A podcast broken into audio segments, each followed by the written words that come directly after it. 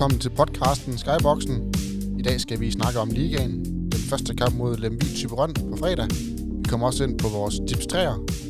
Velkommen til Jakob Sørensen og Mathias Bøgevart. Tak. Tak. Og mit navn er Dagen Bodin. Jeg er svært.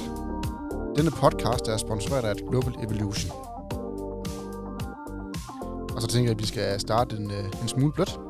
Og så tænker jeg, at vi skal snakke om HTH, Herre Ligaen, som den er i dag, og som vi måske så sidste år tegningerne til, da Aalborg de kom i Final Four Champions League. Hvad synes I om Ligaen som sådan? Jamen, jeg synes jo, den er blevet skræmmende stærk, faktisk. Altså i forhold til Ligaen sidste år, så med de indkøb, der er blevet lavet fra stort set jamen, alle hold i Ligaen, det er spillere fra, og nu tænker jeg selvfølgelig ikke kun på Aalborg, men det er jo spillere fra øverste hylde i Europa, der er blevet hentet til den danske liga. Og et Aalborg-hold, der klarer sig ekstremt langt i Champions League, virkelig flot sidste år, er blevet meget, meget stærkere, end de er. Og det har virkelig givet en effekt hele vejen ned igennem ligaen, der er virkelig kommet gode spillere til.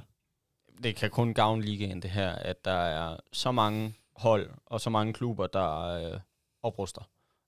Fordi det, som vi sad lige og snakkede lidt om før her, sådan de forskellige hold. Og der er egentlig et eller andet sted mange transfers, der går lidt under radaren, eller måske lidt bliver glemt, ikke? Fordi at nu kommer Arne Palmersson, og så kommer Mikkel Hansen af året efter, ikke? Altså, og de selvfølgelig tager de fokus, fordi det er, jamen det svarer til at hente Ronaldo, Messi i fodboldverdenen, ikke? Altså det er jo den kaliber spiller, vi er ude i håndboldverdenen. Så selvfølgelig skal det have fokus, men der er mange af de andre danske klubber, der virkelig også har hentet ind i, jamen, hvad jeg synes er et større, altså på et højere niveau, end vi har set tidligere.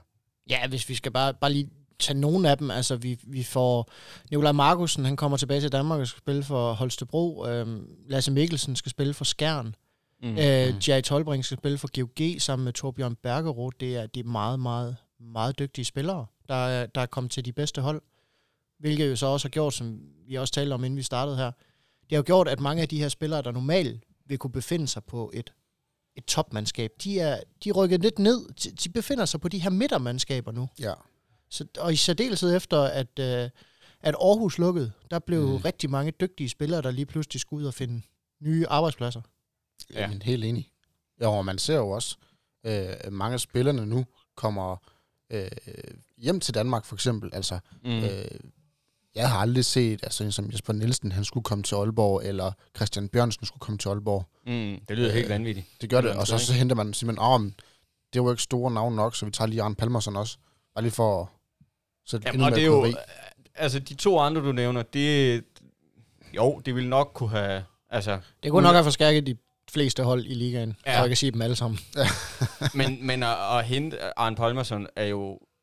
fuldstændig vanvittigt et eller andet sted. Altså, taget i betragtning af, at det er Danmark, vi snakker om, ikke? Ja. Altså, det er helt vildt, det de har gang i det op. Ja, og det skal jo tages i den her kontekst, der hedder, at det er ikke spillere, der er over. Det er ikke spillere på 35, der lige går efter en jubelsæson, hvor de lige fejrer deres pensionsstatus. Det er altså spillere, der er stadigvæk på deres fysiske topplan.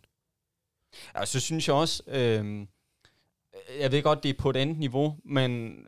Hvis du kigger på Skjern, for eksempel, der henter en gut som Benjamin Stadsvægter, stregspilleren, ikke? Det var heller ikke... Det var ikke lige mit første bud på en gut til Skjern. Altså, en fyr, du henter ind fra udlandet af, og hiver til klubben. Ja, det siger bare lidt om, at den danske liga er...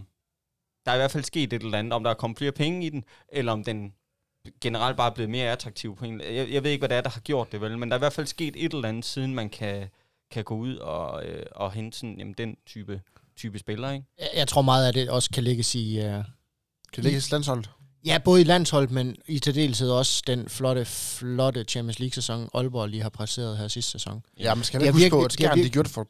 Er det 3 år siden? Ikke Final Four, der. Nej, men de slog Vestpræm. Jo, men det her, vi snakker altså om Vi snakker om et hold, der virkelig fik opmærksomhed omkring Europa. Ja.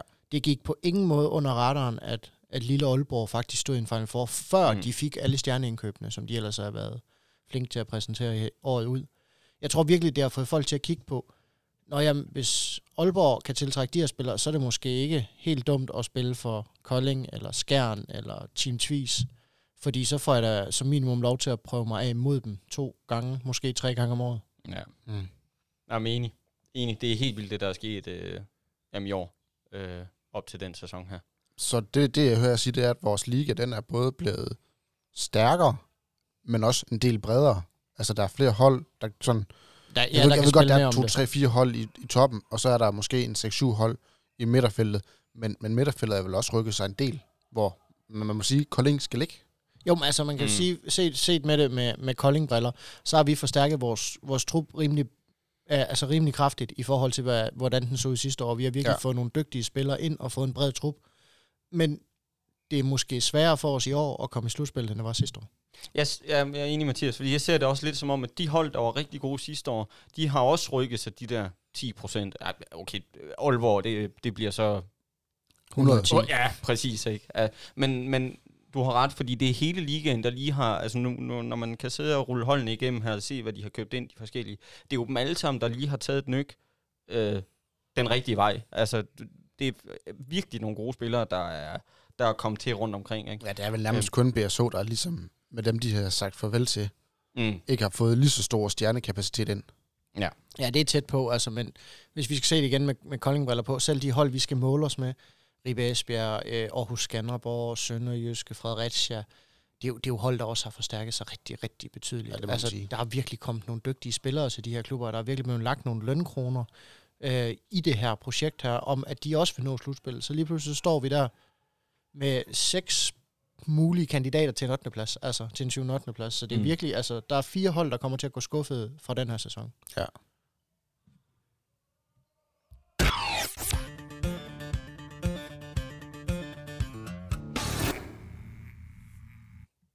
Ja. Og hvis vi så lige skal kigge på Kolding som sådan, så tænker jeg, at... Mathias Jakob, I hed i cheftrænertøjet og skal sætte holdet til den første kamp. Præmissen er lidt, at vi vælger holdet og skal blive enige om, hvem der skal starte inden, og tænker, at vi lige skal snakke om, hvorfor de skal være på holdet, og hvem man vil have på holdet. Og vi tager jo højrefløj og venstrefløj og derudad, og en forforspiller, en målmand selvfølgelig. Okay. Vi kan også gøre det ekstremt kort, fordi min holdning er jo, at vi starter, som vi slutter. Ja, det tænker jeg, vi lige skal ind på. Hvorfor? Ja, men det er vitterligt min holdning til det, fordi, altså som jeg tidligere sagde, at jeg synes, vi har hævet ind til bredden, og jeg synes, vi virkelig har hævet nogle dygtige spillere ind, men jeg ser ingen af dem til at gå ind på en direkte startposition endnu. Måske når sæsonen er lakker mod enden, og der er kommet lidt mere substans og lidt mere struktur i det, at vi kan skifte ud med, til at starte med. Jeg mener, det er fuldstændig vanvittigt og gå væk fra det, man var så god til sidste år. Hvem vil du starte med i mål? Ja, den er jo altid svær, fordi at jeg mener, jo 100%, fordi den har jo også været op hele sæsonen der, sidste sæson. Jeg mener, at August har et klart højst topniveau. Mm-hmm. Men jeg er også 100% sikker på, at Tim Winkler er den mest bundsolide af de to. Så jeg vil starte med August, og så vil han få 20-25 minutter. Har han en i dag, som når vi spiller mod Fredericia, så tager han også 60. Har han det ikke, jamen så må Tim Winkler ind. Jamen jeg er sådan set enig. Jeg tror, sådan tror jeg også, jeg vil gribe den anden. Også fordi i team, der har man noget stabilitet af en eller anden art. Det er sjældent, han falder igennem, eller hvad man nu skal sige, ikke? Altså team ved man kan sætte ind, og så har du en ret god idé om, hvad du får af ham, ikke? Hvor det er rigtigt, som du siger, Mathias, August er måske lidt mere svingende, men jeg vil da 100% have August, når han spiller bedst. Ja, men jeg er helt enig. Og så have Tim til at supplere ham, skulle det gå galt. Så det kan vi sådan set godt blive enige om. Men jeg synes, den er svær, fordi Tim stod en fremragende sæson, sidste sæson her. Ja. Og det skal han jo, altså, det skal han også belønnes for. Fordi jeg formoder, at Tim selvfølgelig også gerne vil spille, ikke? Det selvfølgelig. Jo, men jeg synes også, altså, jeg tror også, jeg sagde det sidste sæson, jeg synes faktisk, vi har et rigtig, rigtig fantastisk makkerpar i de to, fordi de er så forskellige typer, og de supplerer hinanden så godt. Ja. Og til, så det er jo ikke, altså jeg vil ikke have det skidt med, at man kørte den anden vej rundt, altså startede med Tim Winkler, og så satte Augustin bagefter, for at se, om han kunne uden noget, Tim ikke kunne. Nej, lige præcis. Jeg tror også, var jeg Andreas Tordal her, så ville jeg også tage den fra gang til gang, eller dag til dag, ikke? Så sige, okay, hvad er min fornemmelse? Mm. Og så, fordi jeg tror sgu, de ligger så... Det virker til, de ligger meget tæt. Ja, lige præcis. Og det, jeg tror, jeg tænker også, det er noget med, hvad man lige forventer. Altså, forventer man mange fløjskud og mange stregskud, så skal man måske kigge lidt mere på August, der er lidt mere hurtigt, lidt mere bevægelig, lidt mere fremadfarende. Hvorimod forventer man mange skud fra bagskæden af, så er det jo nok en lidt mere rolig, lidt mere beregnende timvinkler, man skal have den. Og det virker også som om, synes jeg, at de er sådan rimelig godt indstillet på rollerne her. At det virker ikke som om, der er nogen, der bliver overrasket over, at der bliver valgt, som der bliver gjort. Nej, enig. Når man ser det udefra i hvert fald. Skal vi så gå videre til venstrefløjen? Den er garanteret også helt sikker. Vi har jo godt nok fået en ny venstrefløj i Mads Gordon. Men går han ind som starter? Eller er det stadigvæk Andreas Væver, der starter inden? Altså til nu her, til næste kommende kamp, så er det Væver, der starter. Det er jeg næsten sikker på. Ja. Når vi når mod julepausen, så er skalaen måske tippet lidt alt efter, hvor meget tillid og hvor meget Gordon han viser, at han kan. Altså, hvor meget han tager de chancer, der kommer til ham, fordi selvfølgelig får han spilletid. Men altså, lige nu ser jeg stadig Væver som en klar starter. Det gør jeg også. Jeg tror også, det bliver Væver, der starter, fordi det vil også sende et mærkeligt signal, tror jeg, at så henter man en ny fyr ind, og så... Jeg vil selvfølgelig med på, at der er konkurrence om pladserne, og du skal gøre dig fortjent til den, men jeg vil også gå med Væver. Det er også som træner, jeg ved, hvad jeg får nu, og han har været i klubben 3 år. Ja, præcis, ikke? Så det ville jeg også, det ville være det logiske valg. Ja. Det ville også, når de minder så meget om hinanden. Ja, altså i deres spillestil. Ja, altså de kan det samme, ikke? Det er i hvert fald sådan min fornemmelse af det. Så det, jeg vil starte med Væver 100%, helt enig. Og så vil jeg give, altså sæsonen lang, face ham stille og roligt ind på holdet her. Så det er enig. Væver vil jeg også starte med. Så vi kan sige, at et godt makkerpar derude også ligesom i mål. Ja, det tror jeg. Ja, det tror jeg helt sikkert. Jeg tror også, vi kommer til at se lidt senere hen i sæsonen efter nogle kampe, at vi faktisk vil se dem få en halvleg hver. Ja. Hvor den simpelthen er 50-50 på, hvem der skal spille den her. Der kunne jeg godt forestille mig en mand, som også et konkurrencemand, som Andreas Tordal simpelthen sagde, jamen, jeg har skidesvært ved at vælge, men nu får jeg en halvleg hver, så må, og det gør I et par kampe i træk, og så tager vi bedste mand, når vi lakker mod slutspillet. Ja, enig. Det tror jeg rigtigt. Godt set. Så har vi jo venstrebakken. Der har vi jo så lidt mere at skyde med, kan man sige. Vi har 3 mand. Hvis man siger, at Jens Svane, han er bak. Han er playmaker. Godt. Thomas Bøjelsen, og vi har Vettel, og så har vi Emil Jensen, den nye. Ja, der vil jeg nok starte med Vettel inden, så deltid, hvis vi ikke har bolden. Ja, men nu er det jo venstreback. Ja, så de forsvarer ikke, siger du? Nej, jeg tænker, vi starter med bolden. Nå, okay, jamen, så vil jeg ikke starte med Nej, det er det Bøjle, ikke? Det vil jeg sige, det er Thomas Bøjelsen.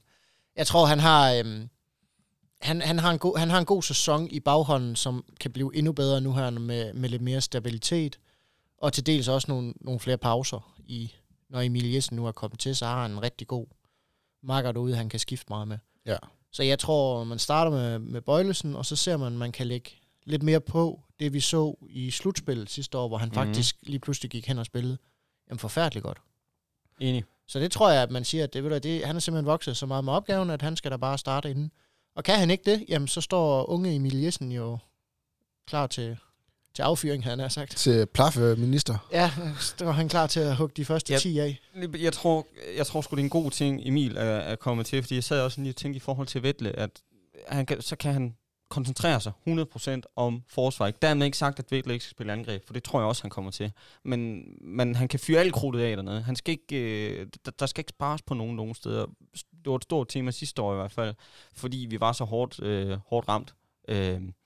Det var vores drejepositioner, ikke? Der røg en enkelt mand der, og så var virkelig nødt til at skulle dække i forsvaret, vil vi sige, så har du kun Bøjle i angrebet, hvis du skal køre fuld damp på, ikke? Så der tror jeg, det er vigtigt at have Emil, der i hvert fald, jamen så kan Bøjle fyre den fuldstændig af, og når han så ikke kan mere, så har du muligheden for at skifte ud med en frisk mand, med en gut, der godt tør fra, ikke? Jeg skulle til at sige, en som jo du har jo efterspurgt hele sidste sæson, der bare ikke er bleg for at skyde. Præcis.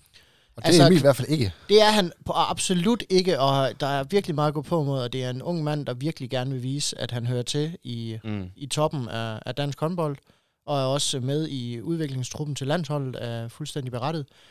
Men også en mand, der har brug for en makker, fordi går den ikke, altså så skyder han altså stadig. Jeg tænker heller ikke, at nu skal det ikke handle om Aarhus, men jeg tænker heller ikke, at William Aarhus er den rigtige at læne sig op af.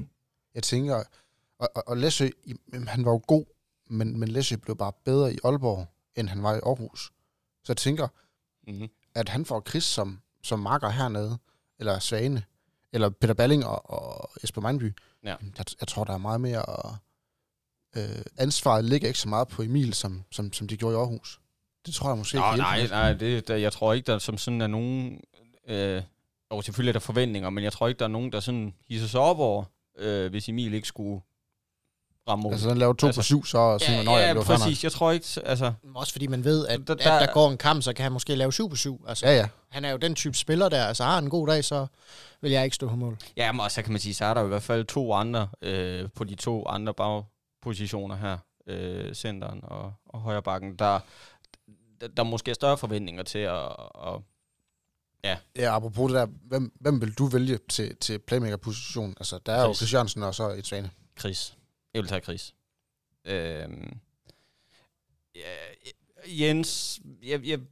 Jens ville bruge forsvaret, hvis det endelig var.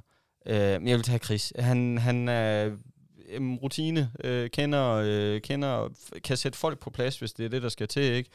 Og folk ved sig, at det er ham, de skal læne sig op af, skulle det brænde på, ikke? Så jeg vil uden tvivl starte med Chris, og så kan det godt være lidt som vi snakker om før, at jeg så vil bytte ud hen ad vejen, ikke? Men jeg vil starte med Chris.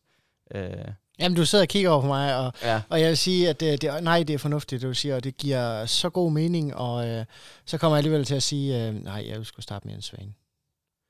Jeg kan så godt lide, hvad han bringer til hold. Jeg ved godt, at det ikke altid lige succesfuldt, men jeg kan så godt lide, hvad han bringer. Jeg kan så godt lide den vilje og den fighter. Og det her faktum, at man kan løbe ham direkte frem. Jeg er ikke så tosset med, at vi skal have 2-3 forsvarsangrebsudskiftninger, som vi nogle gange skal. Så derfor vil jeg jo nok mere bruge Chris Jørgensen som den her type her.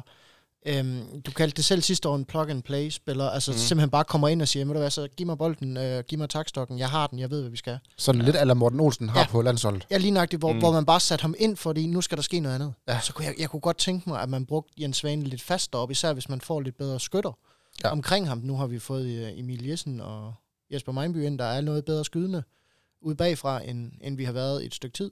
Så det kan give ham en lille smule mere rum derinde. Jamen, jeg kører pointen. 100%, men jeg tror... Men jeg sige, var det mig i første kamp her? Jeg ville starte ud med Chris. Det tror jeg også er det sikre valg. Ja, altså, ja. Det tror jeg også. Altså, det er det jo nok i sidste ende også, og jeg tænker også, det er det valg, Andreas han går med i sidste ende. Men jeg havde prøvet den. Så vi siger Chris i de første 5, 6, 7, 8 kampe, og så kommer Svane fra baghjulet. Kommer inde på igen. Hvor god er hans skulderblev? Ja. Jeg skal se ham skyde det der stående knækkende flæk af op i langt hjørne med sikkerhed, før jeg tør sige, at... Jamen det er også lidt der, jeg ikke, fordi nu så vi hele sidste sæson her, hvor Jens han havde 1,5 skud på mål, eller sådan noget. Mere eller mindre, ikke? Ej, det vil ikke. Jeg vil sige sidste, især omkring slutspil, der begyndte han virkelig at gå ind. Ja, det er rigtigt. Og tage nogle chancer og tage nogle skud, men i særdeleshed hans fodarbejde er blevet vanvittigt godt i løbet af sidste sæson. Det var jeg faktisk meget overrasket over, hvor hurtigt at han er blevet i forhold til, hvad han har været. Han har virkelig trænet på Anders i ja, det har han virkelig, og det er også derfor, et eller andet sted kunne jeg godt tænke mig at se ham starte, fordi hvis han har fået skulderen nogenlunde tilbage, hvor den var, før han skadede, og han stadigvæk har bibeholdt det her fodarbejde, han oparbejdede sidste år, så ser jeg ham som en rigtig, rigtig farlig playmaker-type, altså hvis han får plads derinde. Nå, men jeg er enig. Jeg vil stadigvæk starte med Chris. Jamen, det tror jeg også. I sidste ende, som sagt, det er det mest fornuftige at gå med.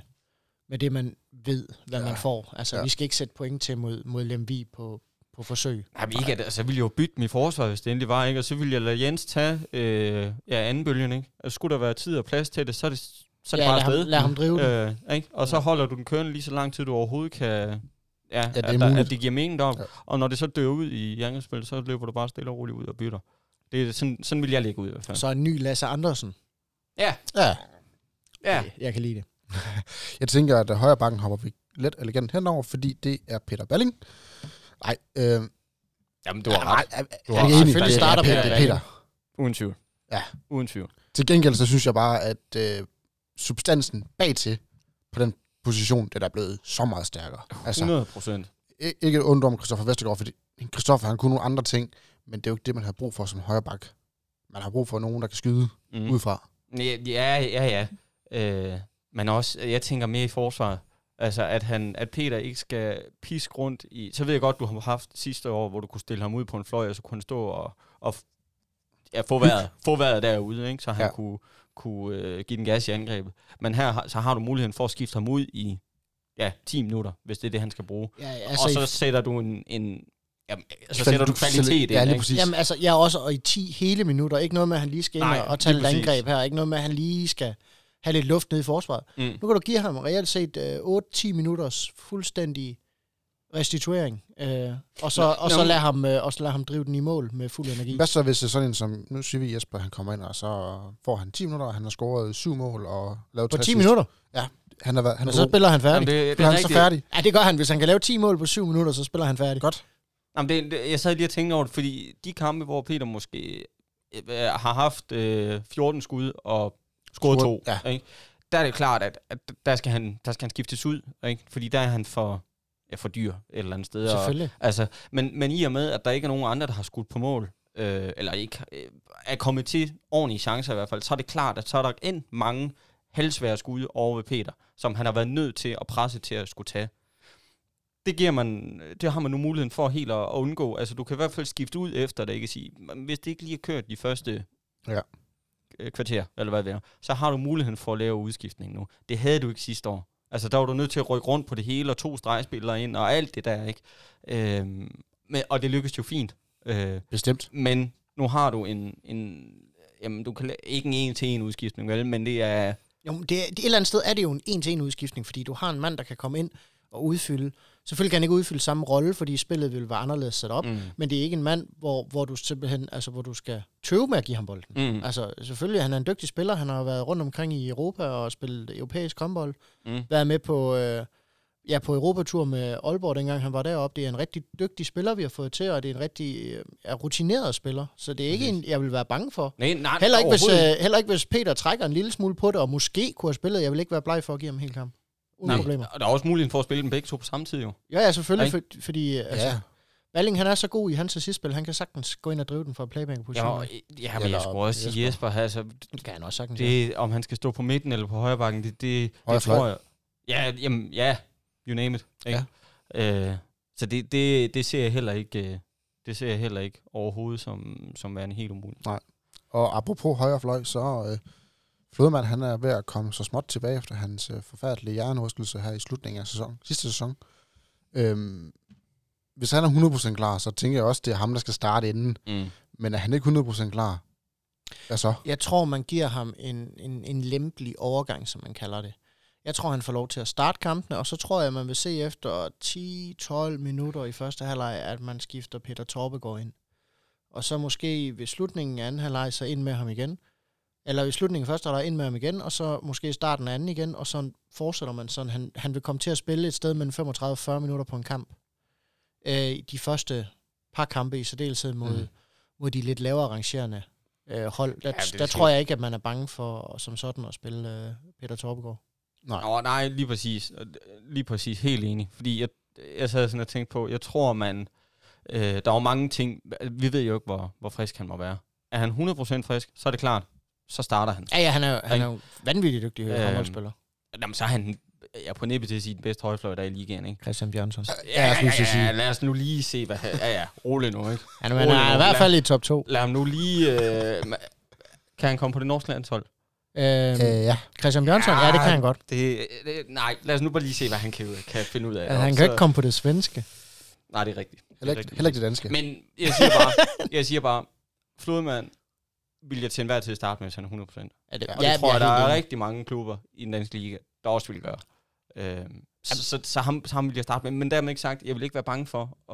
Nej, men altså, jeg vil for alt i verden, vil jeg ikke ud i en situation, hvor hvor Flodemand han skal sidde ude i en længere periode på grund af tilbagefald. Nej, lige præcis. Så men er han 100%, så skal han spille alt den tid, han kan, og det virker for ham. Altså brænder han 7/7, så skal han selvfølgelig ud lige og tænke over, hvad det er, han laver. Men så kunne jeg kende ham virkelig dårligt, hvis han brænder 7 i en kamp. Altså, ja. Det ville da være første gang så. Altså, han er jo ekstremt stabil, og han er jo ekstremt dygtig. Og meget skudsikre. Jamen det er jo det, og så er han stadigvæk en dygtig forsvarsspiller. Ja. Han er måske den mest komplette højrefløjt af ligaen.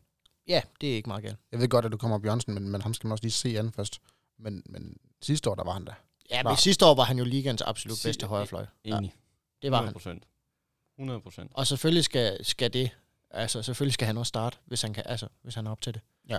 Men jeg vil hellere spille Peter Torbegaard fuldtid de første 2 kampe, og så have ham resten af vejen. Jamen, helt sikkert. Inden jeg vil tage en chance. 100%. Han bliver så hamrende vigtig for os. Jeg tror heller ikke, at Kolding tager en chance med ham. Ej. Det tror jeg heller ikke, lige præcis. Så skulle jeg kende fysen rigtig dårligt. Jamen sådan noget, det gør du ikke. Altså, det er hjernerystelse, vi snakker om, ikke? Ja, det kan jo give vejen med. Sætter du sådan noget i gang for tidligt, så kan det være game over, ikke? Ja. Så det tror jeg slet ikke bliver det issue overhovedet. Jeg tror slet ikke, det er aktuelt. Hvis han ikke er 100% på toppen, så ser vi ham ikke. Nej, så starter han ikke. Det er enig. Men er han 100% på toppen, så starter han ind.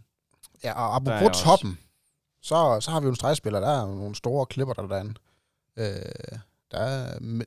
præmissen er jo lidt, at de spiller 6-6, tænker jeg. Mm. Fordi 7-6, der ved vi godt, der kommer der en ekstra stregspiller ind. Mm-hmm. Men hvem vil I have som den startende? Er det Benjamin Stadsvægter, den startende, som er blevet ny anfører i klubben? Ja, enig. Det er Benjamin. Kort svar, ja. Det er det. Han har så meget at bringe til det her hold her, både forsvar og angrebsmæssigt. Han er så stor, han er så mobil, han er så dygtig. Og det er ikke fordi, at Morsen ikke er en møghamrende dygtige stregspiller, for det er han. Men jeg ser Benjamin Petersen som bedre. Og hvem så? Hvad så med Dagen? Dagen Guldsmed, der kom til fra Skive? Nej, ikke endnu. Jeg tror, som udgangspunkt, så er han tredjevalg dernede, og så tror jeg virkelig, at derfra så skal han nok få arbejdet sig op til at være en fast del af rotationen, om det er som startende, eller om det er i løbet af kampen. Han skal nok få sine minutter. Det er jeg slet ikke i tvivl om. Jeg skulle lige til at sige det. Også når du ender med at ryge ud i noget 7-6, eller skulle der blive pres på vores drejespillere igen i år, han skal nok få sine minutter, uden tvivl. Og det er også derfor, man gik ind sidste år og hævde Philip Lyngby til holdet, ikke? Fordi der var brug for det. Det var der i hvert fald der, og det vil jeg ved med, at det bliver der også i år. Men kunne han så få en plads som forsvarsspiller, hvor han starter med at komme ind i forsvaret, ikke 2 eller 3'er? Nej, men givetvis. Altså, det kommer ind på, hvad man leder efter i forsvaret. Hvis du gerne vil have hvis du vil have de store gutter ind, Vettel, Benjamin, altså nogle ordentlige køleskab, skulle jeg sige. Så hvis det er det, du vil stille med i forsvaret, så ja, selvfølgelig. Fordi det har han absolut staturen til. Så helt enig. Men er det noget mere... du skal også tænke noget kontrafase ind i alt det der, ikke? Du skal drive bolden fremad og sådan. Så der er nogle der er nogle overvejelser at gøre sig i hvert fald, ikke? Når du stiller dit forsvar. Sådan, så du ikke har for mange... Altså, du kan jo sagtens have 4 store gutter stående dernede, ikke? KF har holdet til det lige nu. Men så misser du bare det i kontrafasen, ikke? At der går det måske ikke lige så hurtigt, som det kunne have gjort. Så det er jo en helt... Det er jo en overvejelse, man må gøre sig. Men det gør jo vel, at sådan som Peter Balling, hvis han står på den korte side, altså tættest på udskiftningssiden, jamen så vil han jo kunne gå ned og skifte ud med enten Morsen eller Daniel. Mm. Jeg er jo helt sikker. Mm. Og det samme med Thomas Bøjelsen, når han kommer over på den korte side, jamen så vil han også kunne gå ind og skifte med dem. Det tror jeg også er planen. Jamen var det mig ikke, så ville jeg 100% spare Peter i forsvaret. Fordi jeg kan da godt regne ud, skulle han stå i forsvaret og brænde krudt af der, det er en ting. Det kan han måske overleve et par kampe, ikke? Men så ved vi også godt, at så bliver det en halvlang sæson. Så jeg vil give ham alle de pauser, han overhovedet kunne slippe afsted med, så han kan virkelig brænde den af i angrebet, ikke? Ja. Så det vil jeg gøre i hvert fald. Jamen, jeg er helt enig. Uden tvivl. Og vi har vel lidt snakket om, at Vettel, han er forsvarsspiller og røn. Ja. Så jeg tænker heller ikke, at den position er der så meget at snakke om. Altså, han er måske... Nej, slet ikke. Det er, at han skal bare have den, og han skal bare have lov til at styre og reagere dernede, som han har været super dygtig til indtil videre. Fedt.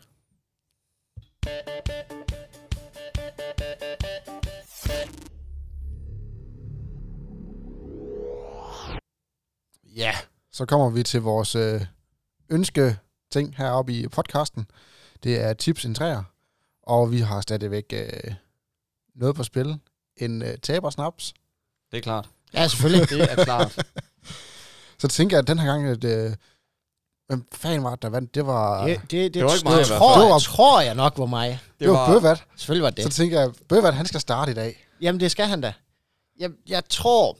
Nu skal vi spille mod Lemvig. Jeg tror faktisk, at det bliver relativt sikkert for os.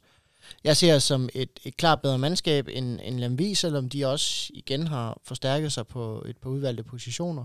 Mm. Så ser jeg stadigvæk Kolding som et niveau over. Så derfor bliver mit bud selvfølgelig på en hjemmebanesejr til Kolding. Og, ja. Jeg tror, vi har... For Lemvig af, der tror jeg, Kockholm bliver topscorer dertil. Deres lille højre fløj. Ja. Og så tror jeg, at topscoreren fra Kolding, jeg tror, skulle blive Thomas Bøjelsen. Jeg tror, han starter som bare pokker og laver et havmål.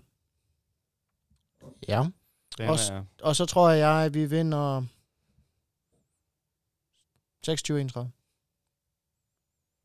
Yes. Altså, vi vinder 31. Ja, vi vinder 31-26, Daniel. Jeg skulle bare lige være med. Ja, det er fint. Hvad siger Jakob? Han siger også en KF-sejr. Det er en af de kampe, der skal... Altså, hvis man gerne vil med i den sjove ende, så bliver man nødt til at vinde dem her. Så det er enig. Og så synes jeg generelt også, at KF er et bedre hold. Så vi bør, den bør vi simpelthen vinde. KF-sejr. Jeg tror Thymann, han laver flest mål for Lemvig. Ja. Og jeg tror Benjamin laver flest mål for KF. Og jeg var sådan set enig med dig med resultatet her. Men jeg tror vi vinder med 5 stykker eller sådan noget. Jeg er 33-28 i den dur. Fedt. Jeg tænker også et... Du tænker et kryds? Ja. Jeg tænker helt klart totalt nej. Jeg tænker også det tal. Jeg tænker, at Kolding er et bedre sted, end det var sidste år. Og jeg tænker, at Lemvig er et lidt dårligere sted, end det var sidste år. Mm. De har sagt farvel til nogle profiler. Det tror jeg kommer til at byde dem lidt. Mm-hmm. Jeg går også med Kockholm. Yes. Han er god. Godt bud. Og så har jeg sådan lidt en... hvor jeg håber, at Væver, han laver 9 mål. Ja. Og jeg kunne også godt se det ske. Så jeg går altså med Væver. Jeg tror ikke sige Væver, fordi jeg kunne godt forestille mig, at han allerede byttede ud i... At der ikke var fuld spilletid derude i hvert fald. At der måske... At de deles bedre om det. Jamen også i særdeleshed, hvis vi går som vi lige nu går og tror på alle sammen, at det bliver en relativt sikker sejr, så tror jeg også, der bliver skiftet ret hurtigt på nogle udvalgte pladser. Nej, altså, nu skal vi ikke sidde og snakke ned over det. Nej, men jeg tror at Væver, han får lov til at score 8 mål i første lejr, så... Og så får han lige en enkelt på straffe. Så får han enkelt på straffe, ja. Og så tror jeg, at den ender...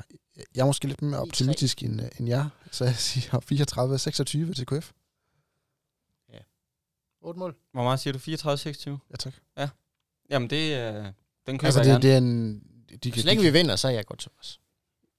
Ja, men jeg vil også gerne vinde, men jeg vil også gerne vinde på en god måde.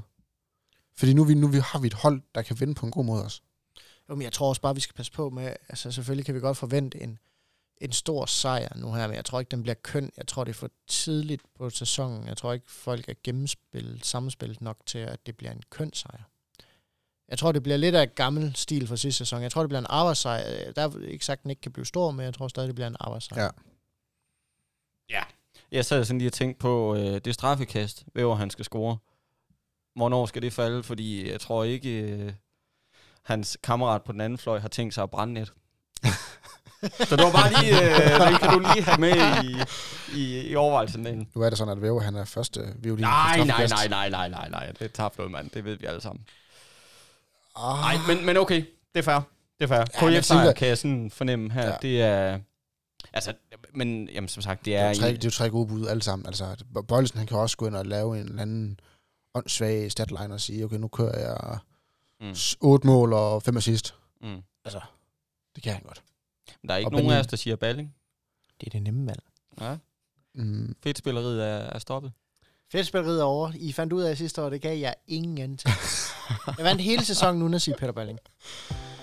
Yes. Og med det så tænker jeg, at det var det for i dag. Husk at følge KF på de sociale medier, Facebook og Instagram. Og kampen mod Lemvig spilles fredag den 3. kl. 19.30. Og det er ikke med livestream eller tv. Så kom i hallen og få en oplevelse. Tak for i dag alle sammen. Vi lyttes ved.